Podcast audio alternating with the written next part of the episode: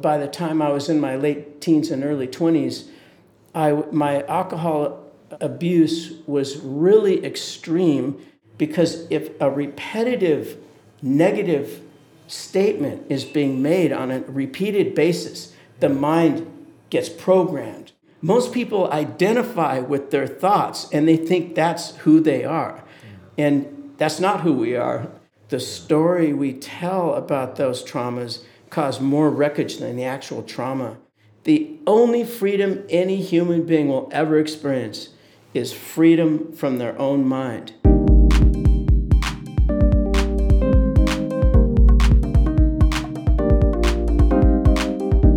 Hi, and welcome to the I Love Success podcast. I just want to take a moment to say thank you for being part of our mission. Thank you for leading with the heart and having the courage to go out in the world and live a full life. Thank you for being kind. Thank you for being open. And thank you for being you. I could never do this without you and all the incredible people that share so open heartedly on the show. The journey continues, and as you know by now, our mission is to help at least 10 million people in 10 years to achieve their dreams. I'm honored to sit down with Cary, Mr. Malibu O'Neal, once a young man who had it all the looks, the athleticism, and the brains, until alcohol and the sudden death of his father changed his life. This caused a seismic shift in Cary's perception of life and its meaning. He's now 29 years sober and want to change the world in his own way. Let's welcome Mr. Malibu. hey, how are you? Good. How are you doing? I'm good. I'm, I'm grateful to be here with you today to share your story. Uh, so I'm just just want to get started and get to know you a little bit here. So can you just tell us about the early life uh, and uh, what was going on for you as a kid? It was a really extraordinary uh, childhood. It's uh, a lot of people, as I've gone through life, have said, you know, how un- that's very unusual. It's a radically different type of upbringing. But just to, to describe uh, in a few couple of brief examples, I, I, was fortunate to grow up in the Malibu colony, which um, traditionally has always been associated with uh, world famous um, movie stars and, and rock stars and influencers. And so um, I have been around those kind of people most of my life. Yeah. And um, as, as it relates to alcoholism, I think it's really important to share. Um, when I was, by the time I was 16, I was drinking every day, you know. And um, I was an aspiring uh, rock star. I, was, I played the drums and my buddy Brian Goff, he was an aspiring. He played the guitar. We were in a band together, yeah. and his father created a TV show called Charlie's Angels, and um, he found out when we were 16 that Led Zeppelin was staying at the Sunset Hyatt, and so he gave us the keys to his car and said, "Why don't you go down there and try to meet him?" So we we drove down there, and you know, long story short, we not only met the road managers, but they invited us up into the ninth floor to meet all the members of the band, and then they invited us to the forum to help them set up. You know, I got to set up John Bonham's drums at the forum, and they let me thrash out, you know, in an empty forum, and then they let me sit on the light tower, like six feet away from Jimmy Page, yeah. while they played in front of twenty thousand people. And this is Led Zeppelin, you know, at the peak of their success. And it, was, it was like uh, 20 million watts of energy coming through, sitting on the stage watching Led Zeppelin, you know, at, at ground zero like that. And because of that connection, I went to England and uh, was introduced to George Harrison of the Beatles. And he invited me to stay at his house at the Mayfair district in London and then at his castle at Henley on Thames and then at his place in the Bahamas, and then he let me sit in on his recording sessions at A&M Records in Los Angeles. And this is, you know, when you're a 16, 17 year old kid and you're, you're, you're in the influence of these huge global, you know, power people, it just, it just has an amazing impact, you know. And I was wondering why I was so fortunate to have that connection but the reason why I'm sharing this experience is because I sat down with John Bonham. I hung out at the bar with him. You know, he was a great guy. And all of a sudden, he's gone at 32 years old from alcohol. And, um, and we used to go next door uh, on Broad Beach to Keith Moon's house, and um, same thing. You know, he died from alcohol and drugs, and this, and this, the music industry, and we all know, is fraught with alcoholism and you know, and that kind of stuff. But it really had an impact on me, and um, so by the time I was in my late teens and early twenties, I my alcohol uh, abuse was really extreme. But the strange thing is, is that because I was so healthy, I was so athletic and so physical, I could endure like a huge amount of alcohol, and I didn't know why I was drinking so much. But um, when my father passed away, it suddenly woke me up like there just has to be a deeper meaning to life. I can't be here just to have a family and a career and then just leave. And so I felt this deep thirst inside of me. I wanted to know if God is real, and I wanted to know if I could experience God directly. Yeah, I love that, and I love that you you ask yourself those questions.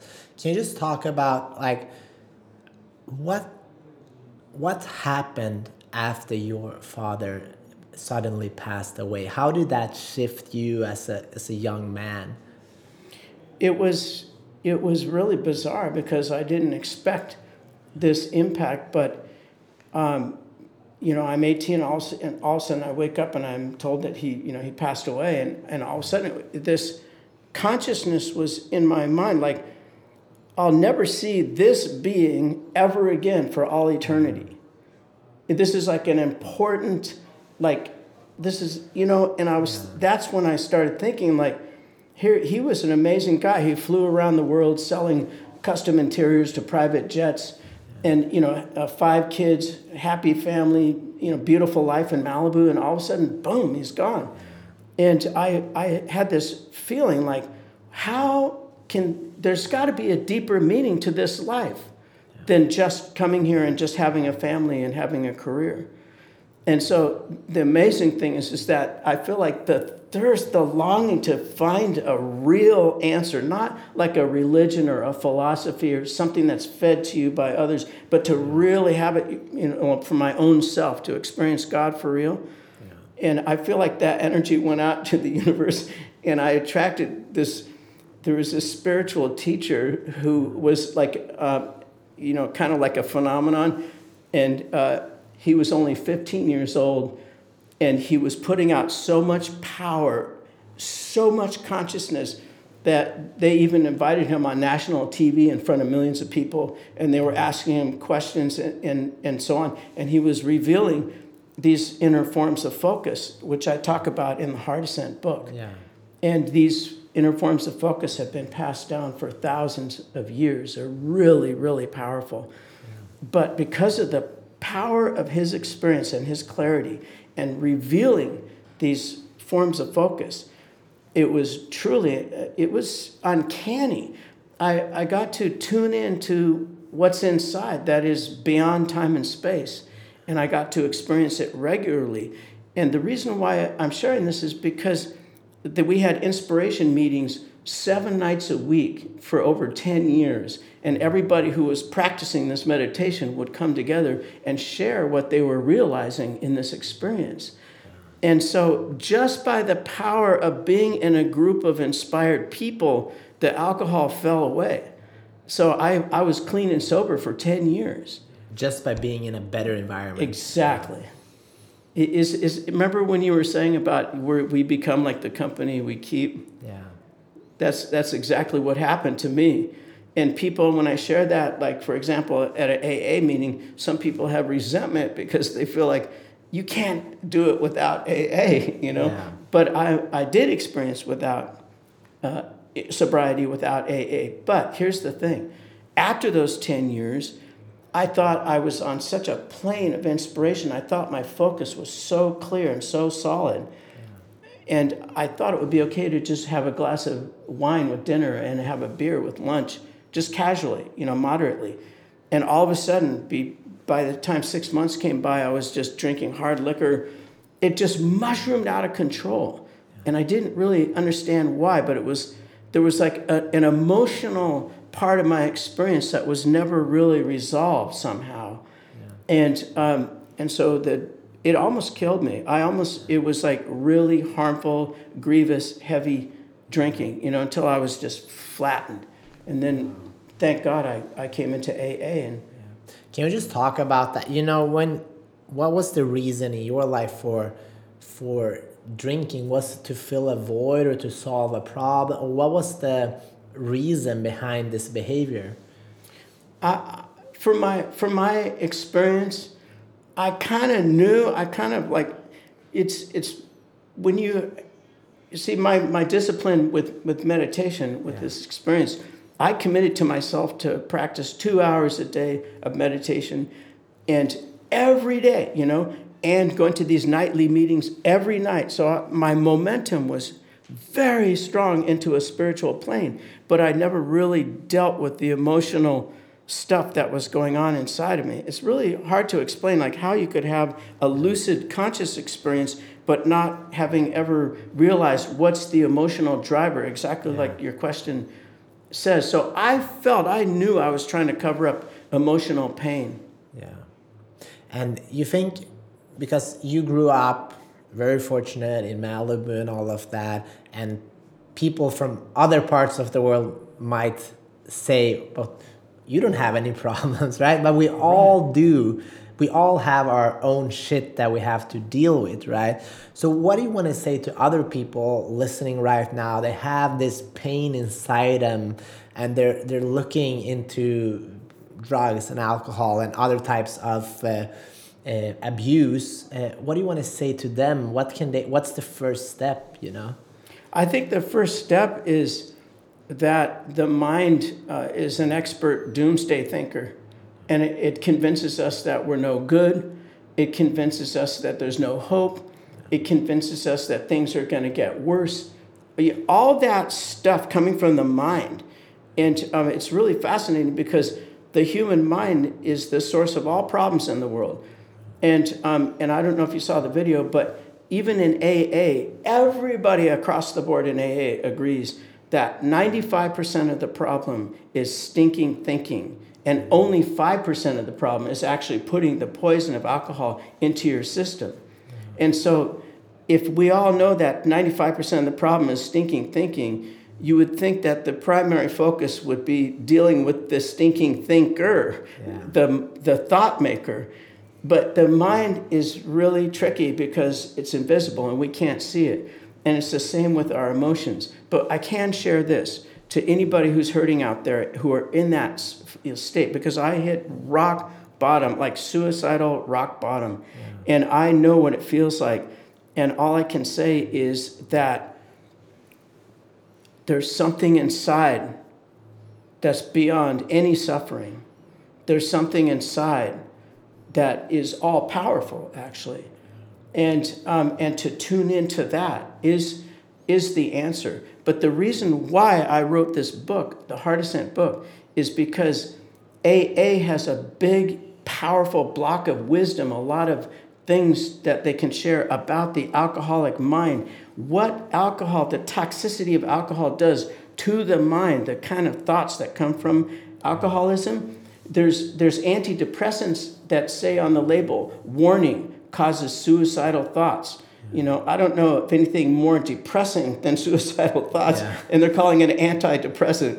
Yeah. You know, but there's but in alcohol, that toxicity from alcohol is the resentment, the doomsday thinking, and, the, and they're saying that over 80% of all abusive behavior all around the world is all because in their childhood they experienced some form of abuse, whether it was from their parents or maybe it was from a teacher or maybe from their peer groups, some kind of abuse took place in the childhood. And that gets buried, it gets depressed. That's what causes depression. And uh, as we go through life and we start to see what are those things, and I, I you're asking such an incredible question because it takes it takes a lot to observe where those emotions are coming from. Yeah. And I don't, you know, you need it like a special mirror. So that's what I wanted to share is that uh, I attended over 6,000 of these inspiration meetings, yeah. and that's like a group dynamic. And I attended over 4,000 AA meetings, and that's also a group dynamic. But in both situations, the format of the meeting was never really carefully taken into consideration and set off on the right plane. Because if a repetitive negative statement is being made on a repeated basis, the mind gets programmed. Yeah, I love that, and, and uh, thinking, thinking, and I'm, I, you know, I'm big into mindset, and as I truly believe that, just like you're saying, I'm an athlete. Like mind, the mind is everything, uh, or at least 90, 80, 95 percent. I don't know. It's a lot. So how? What have you learned from spending time with a lot of successful people, but also being in this environment and meeting so many people? Like, what is? How do you work on your mindset? Um, that's it's such a beautiful question because that's precisely why I wrote this book, Heart Ascent. Yeah. Because this is, I, I was blessed. We're all blessed with a journey where we're exposed to different kinds of contrast. Yeah. And I was blessed to be in an incredible contrasting environment where if you go to meetings that are all focused on inspiration, and then you go to like AA meetings where there's a lot of inspiration in AA. I love the good stuff in AA, but there's also a lot of negative psychology that keeps being repeated in the rooms. Yeah. One of them being that you'll never heal, you'll never be cured of this, and they call it a disease. Yeah. And it is a definite allergy, but there's a lot of people who do, um, after experiencing life threatening you know, abuse of alcohol do go on. Like look at Khalil, you know, and um, so anyway, um, how to deal with the mind? This is this is such a, a, an incredible time right now because most people don't realize that um, if if you don't have meditation, you can't really see what your mind is doing.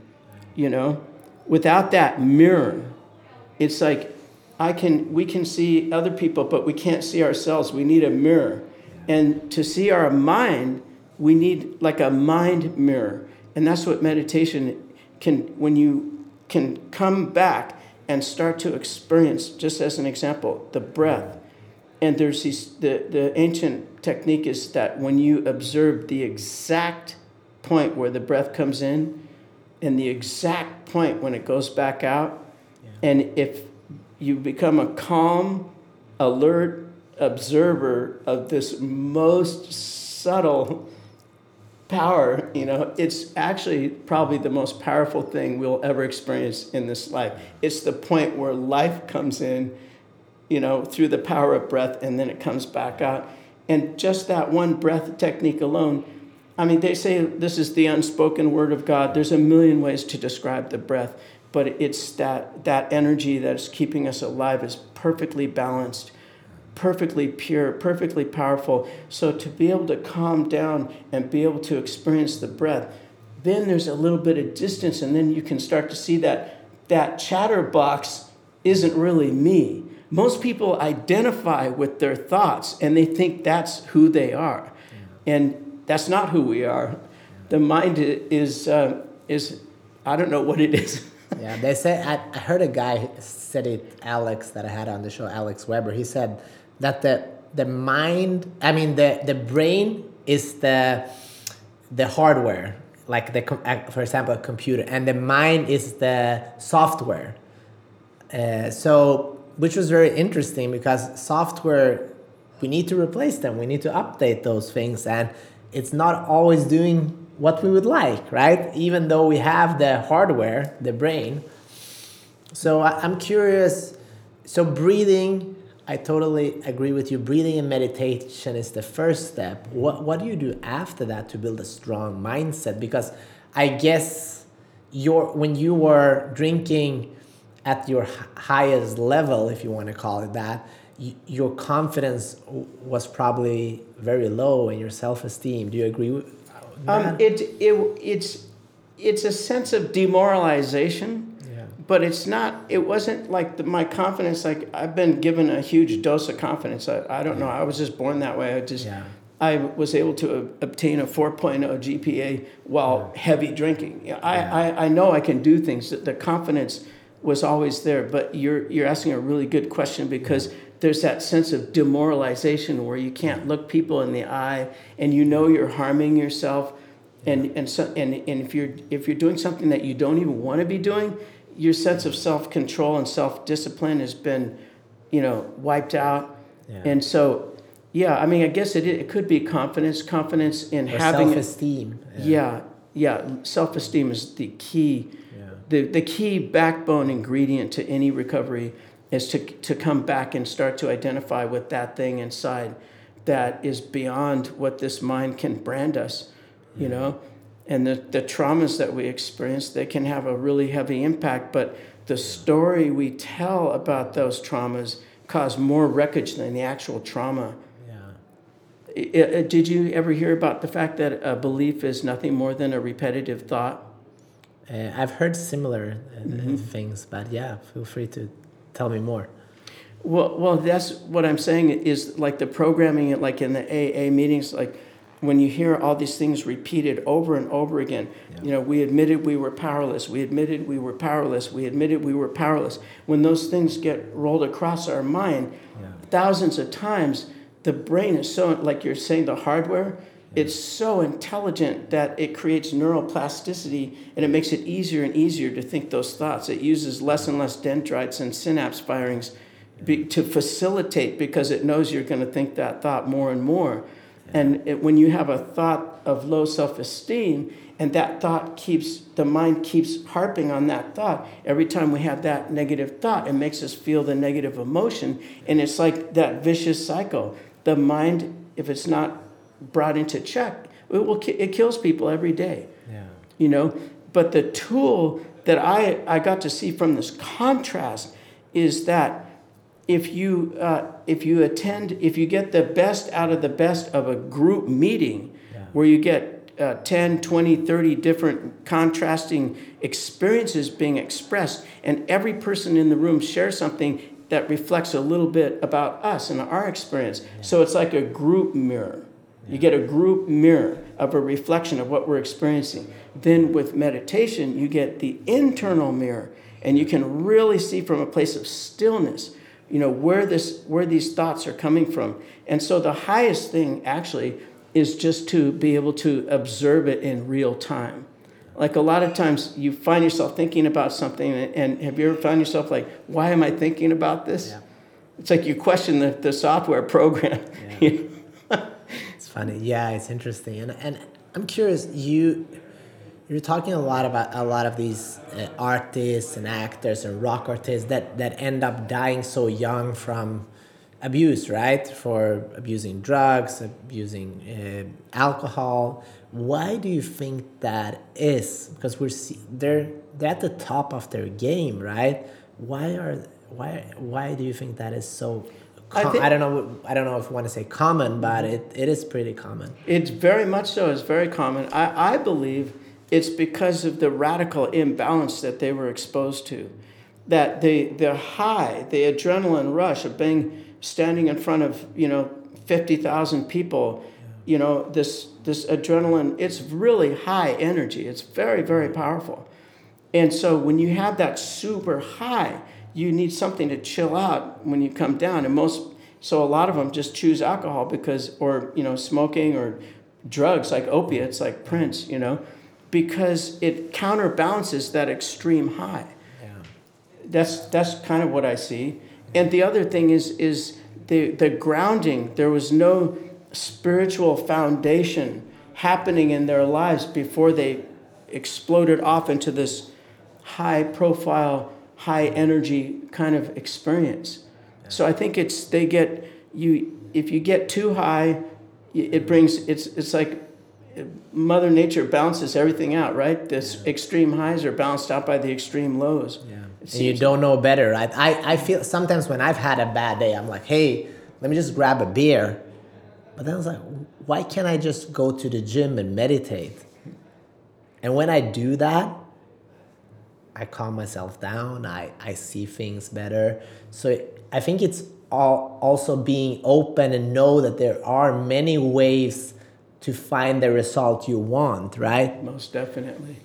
Yeah, I'm, I'm curious a little bit like you you've met a lot of people and you're you're studying this as well. So what what what are your opinions about happiness and success? What is what is it first of all, and what's the keys in your opinion? Mm -hmm. I think the key is, and, and when I really searched myself, it's, it's some, the the principles that are spoken like in the rooms of, of you know the 12 step program yeah. are there those some of those principles are really true and, and one of them is that um, honesty, a person's capacity to be honest, yeah. is can cause can overcome grave emotional issues if we have the capacity to be honest. But I think the key to happiness, if, my experience, and I know this across the board, my mind will tell me otherwise because the contrast is in front of us all the time. These people who have you know billions of dollars and they have basically conquered the world and and people associate financial abundance with, uh, with freedom. But I've had this experience um, over and over, and it's, it's such a conviction because I know it to be true inside my own self is that the only freedom a human being, any human being, whether they're a trillionaire or a beggar on the street, the only freedom any human being will ever experience is freedom from their own mind that the mind is the only thing that blocks us from being conscious of that thing inside of us that we are, our true identity. And that's why, you know, the person who helped me edit this book, she says, our true identity is freedom. Freedom is what we really are. So maybe that's not the only freedom is freedom from the mind. But then i asked her i said isn't the mind the only thing blocking us from experiencing that freedom?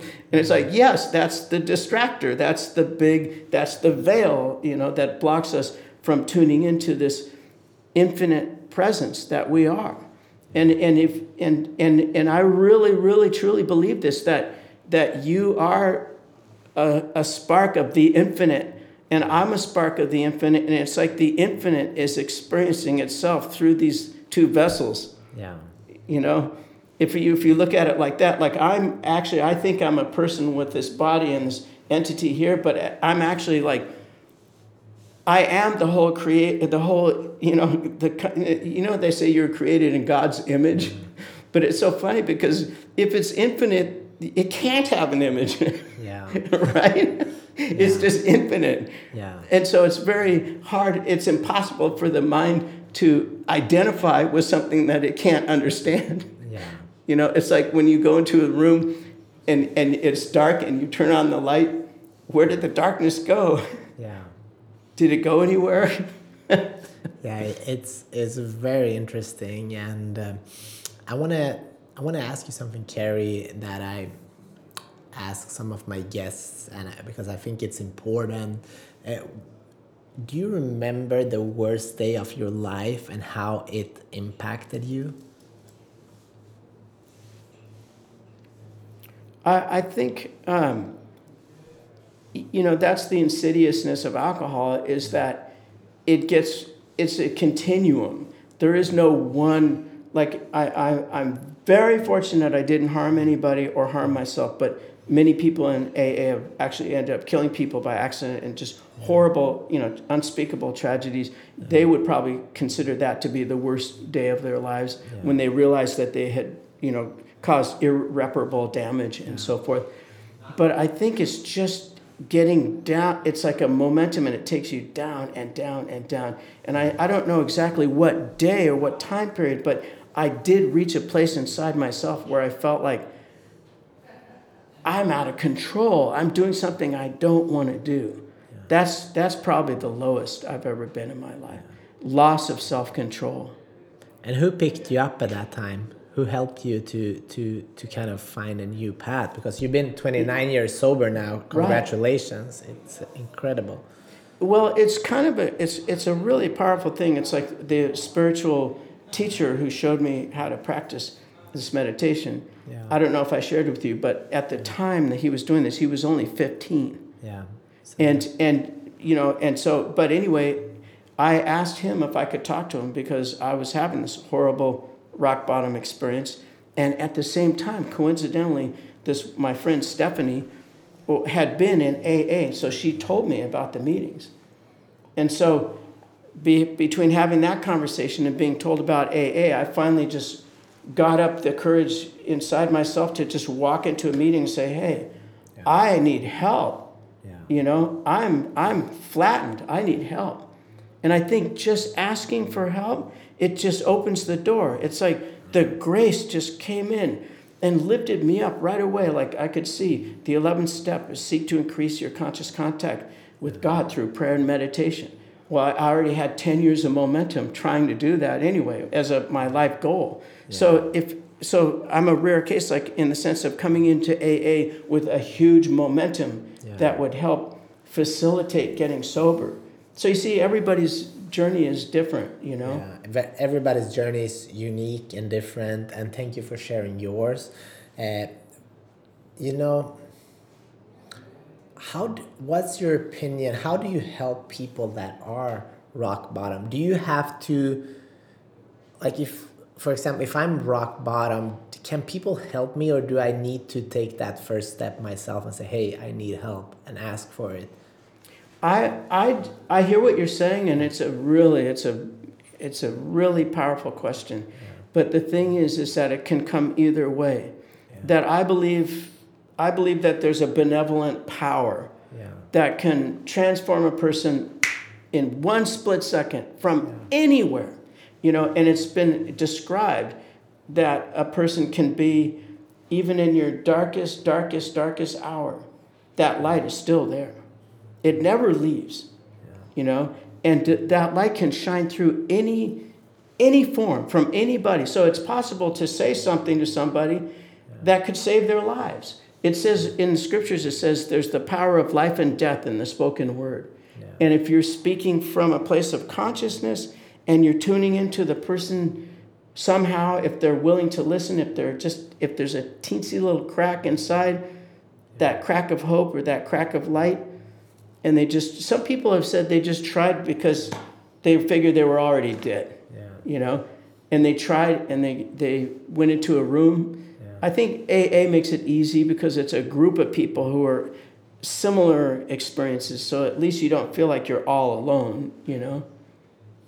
And Cary, what's your what's your mission now? What what do you want to do in this world? Because I know you you're working hard. You want to create something beautiful. Would you mind talk about that? What's your what's your why? Well, the the my inspiration is that. Um, after going to attending over you know 4,000 AA meetings, I finally here's the thing, AA. Uh, apparently, they say they have like two million, you know, recurring participants. Yeah. But the fact is, is that there's over 300 applications of the AA program for cigarettes, for cocaine, for gambling, for every kind of obsessive overeating, you know, and yet everyone widely accepts the fact that generally speaking it really only about 10% of the people who come into those rooms ever really get the program and go on it and resolve. So here's the thing. Everybody in aa is encouraged to do a four step inventory a searching and fearless inventory of your life what works and what doesn't work. Write down a list of your resentments and all this stuff and they say right in the big book, they say if you're running a business and you have damaged goods, you discard them. You get rid of all the stuff that isn't working and you keep what's working, right? But AA has never in its history ever collectively done a four step inventory to find out why so, so many more people do not get the program. So it's, it's, this is a thing of honesty. It's, it's a, it's, it's a very delicate thing because I never want to speak anything negative about AA. Yeah. But by the same extent, it must evolve. It yeah. absolutely must evolve. So what I'm doing is I'm saying, let's have heart ascent meetings. I've poured my lifetime experience into this. I've studied, you know, advanced psychology for over 30 years. I took an inventory of AA and I wrote down a list of all those things that are repeated in the rooms that are serving to undermine people's sense of well being. And I have them all written in the book, in the Heart Ascent book. So my goal is to have burgeoning Heart Ascent meetings available to anyone, just exactly like what you said, even if they're at the bottom. They can come to a Heart Ascent meeting through Zoom, through online. They don't even have to physically go walking into that room and have these Heart Ascent meetings going on 24 7 all over the world because the inspiration is there and people want to be inspired. And that's part of the message is that with Heart Ascent, I don't know if people know this, but many million dollar businesses ar- arose out of AA because there's a lot of really powerful tools that you learn in the in a group dynamic. Yeah, I bet. And so is is Heart Ascent for uh, anybody or Yes. Absolutely. If if you want to be if you're an inspired person and you want more inspiration, you should come to Heart Ascent. And if you're if you're experiencing challenges and even insurmountable challenges, you should come to Heart Ascent. And I share that because in 2013, I had a, I hit a rock bottom while 22 years sober. Yeah. I hit an absolute rock bottom. What and happened? that was I, I it was a combination of a whole bunch of things. It was a combination of uh, inability to find any employment, uh, a, a grievous injury that I suffered, and um, and uh, basically nothing working on the outside. And I was so crushed down and so demoralized. And my friend Alden, he said, he said, Cary, go back into those AA meetings and you'll find the solution. He said, I give you my word, you'll find the solution. And my mind's like, come on, AA is not going to solve all these different things. I've been clean and sober this whole time. But I, because nothing else was working, I went to two meetings a day for uh, almost eight months. But then after that, I got um, hired by the person who owns the patent that created iTunes. And all of a sudden, he's paying me six figures, you know, for five years and giving me the most incredible work I've ever done. And I got to do deep research in the, into the psychology of social currency in a social media environment. And so this is the contrast that, that I was given. I was going to AA and studying the psychology of social currency and social media, and I saw how the same thing that causes social media to fail, that lack of engagement, it's not a human eye to eye human energy engagement, is the same thing that causes obsessive compulsive behavior, like over drinking and smoking and all this stuff. It's the lack of engagement. And Heart Ascent brings the engagement back to life. You come to a Heart Ascent meeting, you share your challenges, you share your inspiration, and you listen to other people share their challenges and their inspiration, and we all come together to lift each other up and empower our, uh, you know, our that enlightenment, that evolution of our being. So, so ironically, Heart Ascent will totally empower you to reach those 10 million people and, and give them what they want. Yeah. Because isn't the answer inside? Do you know that the Latin word for educate is, you know, educare? It means to pull out of, because they understood that all knowledge is inside. Interesting. And I, one thing that I thank you for sharing this and being so vulnerable here, it because we, we all have those moments in in life, in, just in different different levels and layers, right? And one thing that I take away from that is that we're a lot of us in modern society we are so connected that we are disconnected we're, we're, we're looking for a way to connect somehow with people that truly connect with people? How often do we look people in the eye anymore shaking the, shake their hand and truly sit down and eat? Bef- when i grew up we used to every day at 6 p.m we used to have dinner. You know does that exist anymore? In some families and and i love that because we need connection. And uh, i told you this before i'm studying success and what i've learned is that like most of my guests they do the they do what they do and they excel because they want to be loved and we all want to be loved. Uh, do you agree with that? And like, what's is that why you're doing this as well?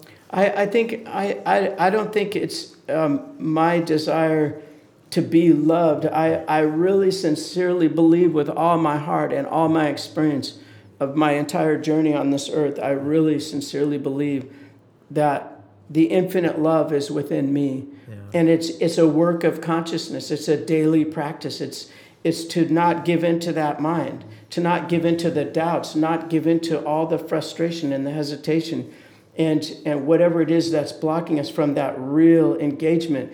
But I see also see a paradox because I see if I'm unable to connect with myself, how am I going to connect with anybody else? You know, it always is an inside thing. It, it's like the outside reflects the inside, and the inside also reflects the outside, you know.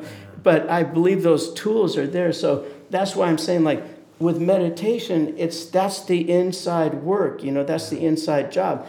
But with heart ascent meetings, that's the that's the connecting with real people. I can come to a heart ascent meeting and look you and I and say, you know, hey, I'm having a horrible day or I feel like this is insurmountable. What would you do if you were me? What do you recommend? And we're all there to lift each other up. I think, isn't that important to be in an environment where the agreed foundation is that we're there to lift each other? I love that. I mean, that's what we need. We all need that, right? If it's in our own family or if it's in a heart ascent meeting or uh, in everyday life, the more we are connected with people that want the best from us, the better it is. And I know a lot of times when I have a problem, I'll let it cook in my mind until I create this monster.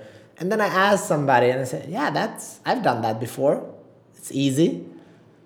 So I think, I think you're right. And uh, I, I wanted to ask you because, like, loving yourself, that's a hard hard task for a lot of us and it's work in progress. What do you do the days you're you you're not you know when the days you look yourself in the mirror it's like oh, not a day not today. Like what do you do to to lift yourself up and be more loving? That that's really an amazing question because i i really feel that that you're asking the question that is like that answer is the answer for every single person. That there is. But you know what works for me sometimes, and it's really powerful? I've been so blessed to be in this environment, like to be by the ocean. Yeah. And when I go out there, I mean, I, there's been times I've been brought to tears just looking at the beauty of a sunset. It's, it's sometimes those sunsets are so magnificent. There's like, a million colors manifesting and, and birds flying in these clouds and these brilliant it's just it's over it's an overwhelming light show that you're just consumed.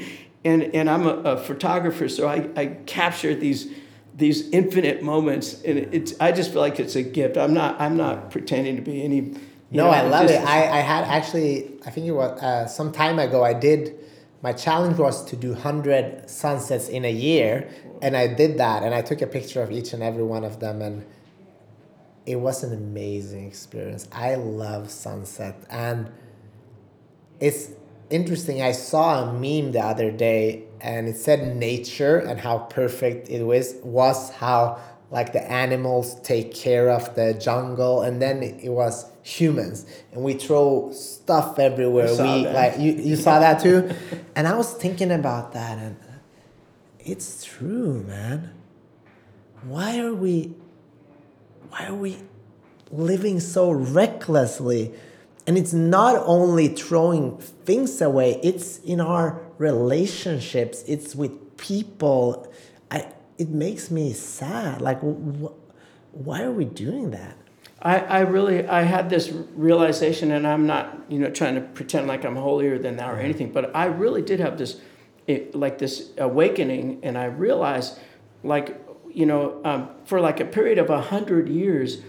The, the whole entertainment industry and the news industry was all in the control of like a relatively handful of people reaching the masses you know but when facebook exploded and youtube exploded and suddenly you could publish a, anybody could publish a book on amazon yeah. it was like the whole world turned around and said we don't want you to entertain and, and inform us anymore. We'll entertain and inform ourselves. You know, do you see how the, it all f- flipped around like that? Yeah. And so, um, um, what did you ask with regard to the regard? Like, why do you think we're we're acting so recklessly? Okay, that's the thing. So what I so I I set out to create this persona called Mr. Malibu that would reflect the conscious, the mainstream consciousness of the people who cherish the ocean and cherish the environment and the ecosystem. Yeah. And I realized that all outer pollution is a reflection of inner pollution. It's, you know, all outer pollution is a reflection of unconsciousness, exactly like what you were saying. But the, the bind that we're in is because we all buy into the exchange of money and we need to make money, right? So, how can you walk up to Chevron and say, stop selling oil? Because, you know, it's causing, there's a billion cars a day burning poisonous gas into the air we breathe. One billion cars a day. But how can we collectively go to them and say, stop? You know, but I believe there is a solution. I believe we could collectively go to them and say, we make this a national emergency just like when JFK said, I will put a man on the moon by the time this decade is out, the president could stand up. Not, I don't believe Trump would do that, but uh, a president could come along and say, I declare that we will be free of fossil fuel within a, a five or 10 year period and marshal the forces of every national lab, every corporation that's into technology and innovation, and just gang up on it that human beings can solve the problems that they create. Anything built by man can be overcome by man. Yeah. Do you believe that's true, or uh, do you think that's, you know what I'm saying? But yeah, no, I, I know what you're saying, I'm, and I'm, I want to believe it's true, but I don't know. It feels like, like, how do we create the beauty that nature has to offer?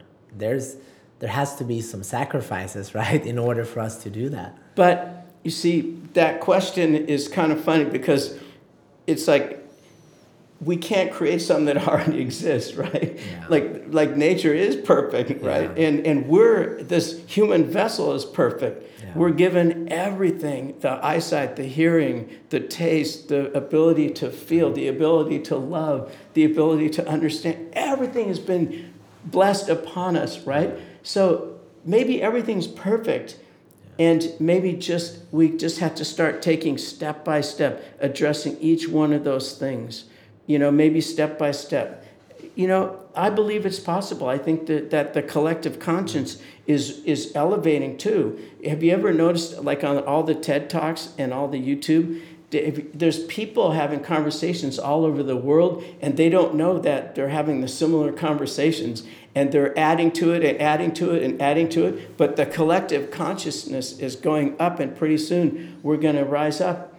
And the the the group conscience you know what's amazing? That's the same thing. Do you know what god manifests in the group meetings by way of the group conscience? That's how they describe it. As he manifests himself in our group conscience isn't that neat that the group conscience is always aligned with the higher, with that real? Yeah, it's, it's very interesting. And uh, I'm curious about uh, how do you work with goal settings? Because you have this big mission. What, how do you work with setting goals and how, what do you do to, to achieve those goals? I, I just really love that question. I, I love that question. It's just because with meditation, how do you set a goal you want to go from here to here when your mind doesn't know where here is yeah. you know it's the goal is to stop listening and to start feeling and start sensing like from a so how do you have a goal like that but that's a really valuable question because if there's no way to detect a, a progress point yeah. then the goal is forever vague right so so my goal is my goal is to be as conscious as I possibly can, to be as happy and fulfilled in my heart as I possibly can, to engage with others as much as I can and have you know beautiful conversations like this as much as possible and make my best effort. And then after a certain point, you just take your hands off the results because you know what I mean? It's like all we have is our best effort. I love that. Uh, I love that. And uh, truly showing up like that, it's amazing. And I, I have, you have such a great energy, Gary. So thank you. Yeah, so yeah. Thank you for just bringing this light and positivity to the world. Uh, one thing uh, that I want to want to ask you, I have two more questions actually. The first thing is, uh, I want you to imagine that you are sitting on a rocking chair, maybe in Malibu, overlooking the ocean, and just contemplate about your life. Uh, you're old, you don't have many days left on this beautiful earth, and you're just contemplating what do you want to see accomplished or have happened to say, yeah, this had a good life. Uh, you know what I would really love is because those inspiration meetings that I was sharing with you, I went to like over 6,000 of them. They happen spontaneously and they happen even in Malibu, but also all over the world. And AA, the, you know, Bill Wilson and Bob Smith, is a couple of drunkards, fallen down drunkards, created a program that reached millions of people with all this really powerful stuff. But if if I could if I could share the the wisdom that has been poured into this book. I'm not claiming to be holier than anybody or anything. It's just that you could spend a hundred years trying to get the information that's in this book because unless you were exposed over a long-term basis, you wouldn't be able to detect the trend, the subliminal impact of the long-term exposure. That's what I'm shining the light here. Yeah. If I could be sitting on that rocking chair and go, I got to be there and see a, a next step. I got to see a quantum leap from the confines of the current, you know, the current 12 step practice and those inspiration meetings. I got to see one of the key pivotal turning points that would cause a quantum leap. Yeah.